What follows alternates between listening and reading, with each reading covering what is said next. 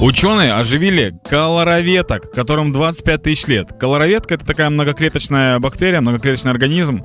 И они, как только их оживили, они, короче, были заморожены во льдах. Ученые их разморозили, и они, оказывается, живые, начали двигаться, питаться и даже размножаться. Размножаются они э, партерогенезом. Это сейчас отсылка для тех, кто в этом году сдает ЗНО по биологии.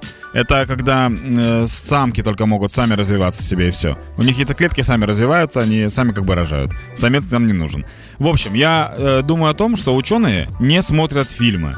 Потому что есть только один фильм, где к жизни вернули что-то, что долгое время было заморожено, и оно не принесло вреда. Это Капитан Америка. Там чувака разморозили, и он всем помог. Все остальные фильмы, ученые в конце этого фильма, не в конце даже, ученые в начале этого фильма через 20 минут говорят, о боже, мы создали монстра. Все, это вот все кино, где ученые лезут к чему-то, что давным-давно уже спит.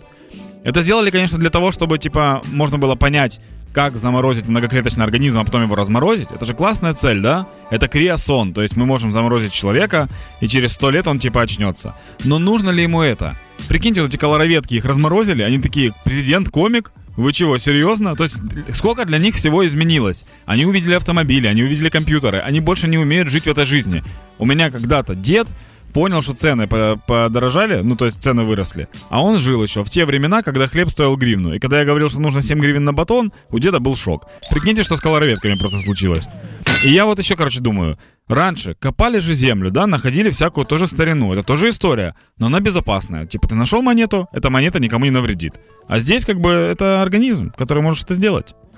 Ладно, э, на самом деле я думаю, что ученые научатся оживлять то, что уже давно умерло, и смогут проделать такой же трюк с экономикой Украины.